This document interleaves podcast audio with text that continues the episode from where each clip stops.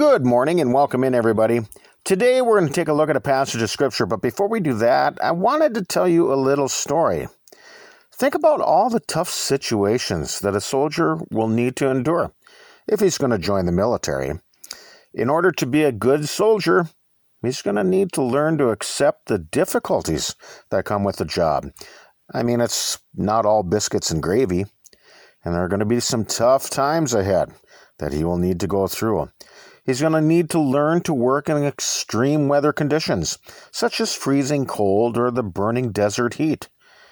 He's going to have to learn to deal with deprivation of sleep and food. He will need to accept his responsibilities, even when he finds himself in waist deep mud and surrounded by antagonistic reptiles and biting insects. Above and beyond all of this, he will need to get used to being shot at and this reminds me of the Christian life. To become a soldier of Christ, one will need to accept that there will be personal suffering when you enlist. You will need to count the cost and understand that the march to paradise will not always be an easy one. Timothy was being trained as a soldier of God, and one of the first things to learn is that you must be able to endure whatever sufferings come to pass in your life. 2 Timothy 2, verse 3 Thou therefore endure hardness as a good soldier of Jesus Christ.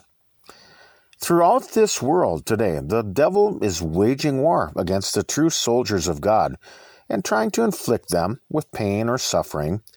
He will persecute and harass uh, all the men of God in, in an attempt to knock them down. But remember, greater is he that is in you than he that is in the world. The devil's fighting a losing battle in a temporal theater that will eventually be completely consumed by the fires of God. We must be strong in our faith and completely resist him, knowing that God is on our side and will come quickly to our aid. 1 Peter 5 8. Be sober, be vigilant, because your adversary, the devil, as a roaring lion, walketh about seeking whom he may devour, whom resist steadfast in the faith, knowing that the same afflictions are accomplished in your brethren that are in the world. 2 Timothy 4 5 says, But watch thou in all things, endure afflictions, do the work of an evangelist, make full proof of thy ministry. As a soldier of God, Paul had already undergone many battles in the name of Christ, and God had completely delivered him. 2 Timothy 3:10 But thou hast fully known my doctrine, manner of life, purpose, faith, long-suffering, charity, patience, persecutions, afflictions, which came unto me at Antioch, at Iconium, at Lystra. What persecutions I endured! But out of them all the Lord delivered me. Yea, and all that will live godly in Christ Jesus shall suffer persecution. Another example is 2 Timothy 4:14. Alexander, the coppersmith, did me much evil. The Lord reward him according to his works, of whom be thou aware also for he hath greatly withstood our words. At my first answer, no man stood with me, but all men forsook me. And I pray God that it may not be laid to their charge. Notwithstanding, the Lord stood with me and strengthened me, that by me the preaching might be fully known, and that all the Gentiles might hear, and I was delivered out of the mouth of the lion. And the Lord shall deliver me from every evil work, and will preserve me unto his heavenly kingdom, to whom be glory for ever and ever. Amen. The Thessalonian church was praised by the Apostle Paul for enduring the sufferings that were coming upon them because of their newfound faith. 2 Thessalonians 1 3 says, We are bound to thank God always for you, brethren, as it is meet, because that your faith groweth exceedingly, and the charity of every one of you all toward each other aboundeth, so that we ourselves glory in you in the churches of God for your patience and faith in all your persecutions and tribulations that you endure. If you choose to begin the Christian life, then you will need to accept the persecutions that come with it. 2 Timothy 1 verse 8 says, Be not thou therefore ashamed of the testimony of our Lord, nor of me as prisoner, but be thou partaker of the afflictions of the gospel, according to the power of God. You know, Paul was born and raised a Jew, but he was hated by many of his own kinsmen in the flesh because they wouldn't accept the truth about God's only begotten Son, Jesus Christ. Acts 13:50 says, "But the Jews stirred up the devout and honorable women and the chief men of the city, and raised persecution against Paul and Barnabas, and expelled them out of their coasts." In the military, they train you to endure suffering. As a soldier of God, men must do the same. 2 Corinthians 12, verse 10 Therefore I take pleasure in infirmities and reproaches and necessities and persecutions, in distresses for Christ's sake. For when I am weak, then am I strong. When we think about sufferings, we must look at our precious Lord Jesus as our example.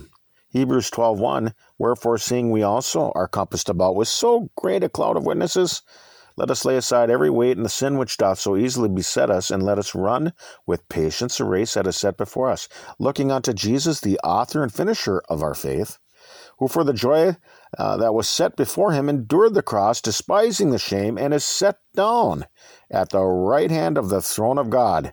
For consider him that endured such contradiction of sinners against himself, lest you be weary and faint in your minds. Speaking about the Lord Jesus, it says in Philippians 2 8, and being found in fashion as a man, he humbled himself and became obedient unto death, even the death of the cross. Being persecuted for the sake of the gospel is the evidence of a true prophet of God. Matthew 5:10 says, "Blessed are they which are persecuted for righteousness' sake, for theirs is the kingdom of heaven. Blessed are ye when men shall revile you and persecute you, and shall say all manner of evil against you falsely for my sake. Rejoice and be exceeding glad, for great is your reward in heaven. For so persecuted they the prophets which were before you. Some people will begin the Christian life, but they're only going to last for a period of time. Just like in the military, they really aren't ready for the things that they joined up for and will completely abandon the faith.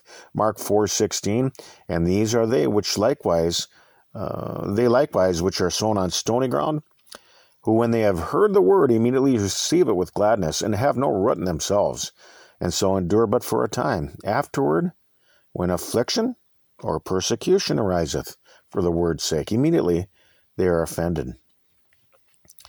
We must patiently endure suffering as we obediently serve Christ.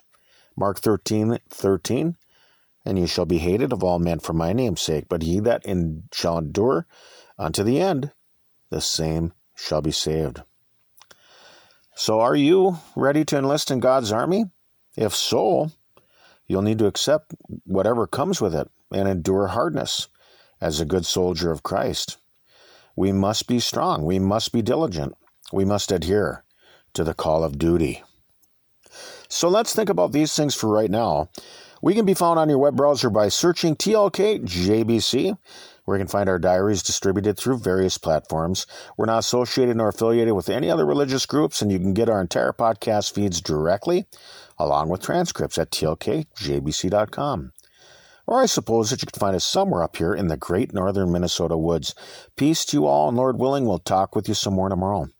Till then, bye bye, everybody.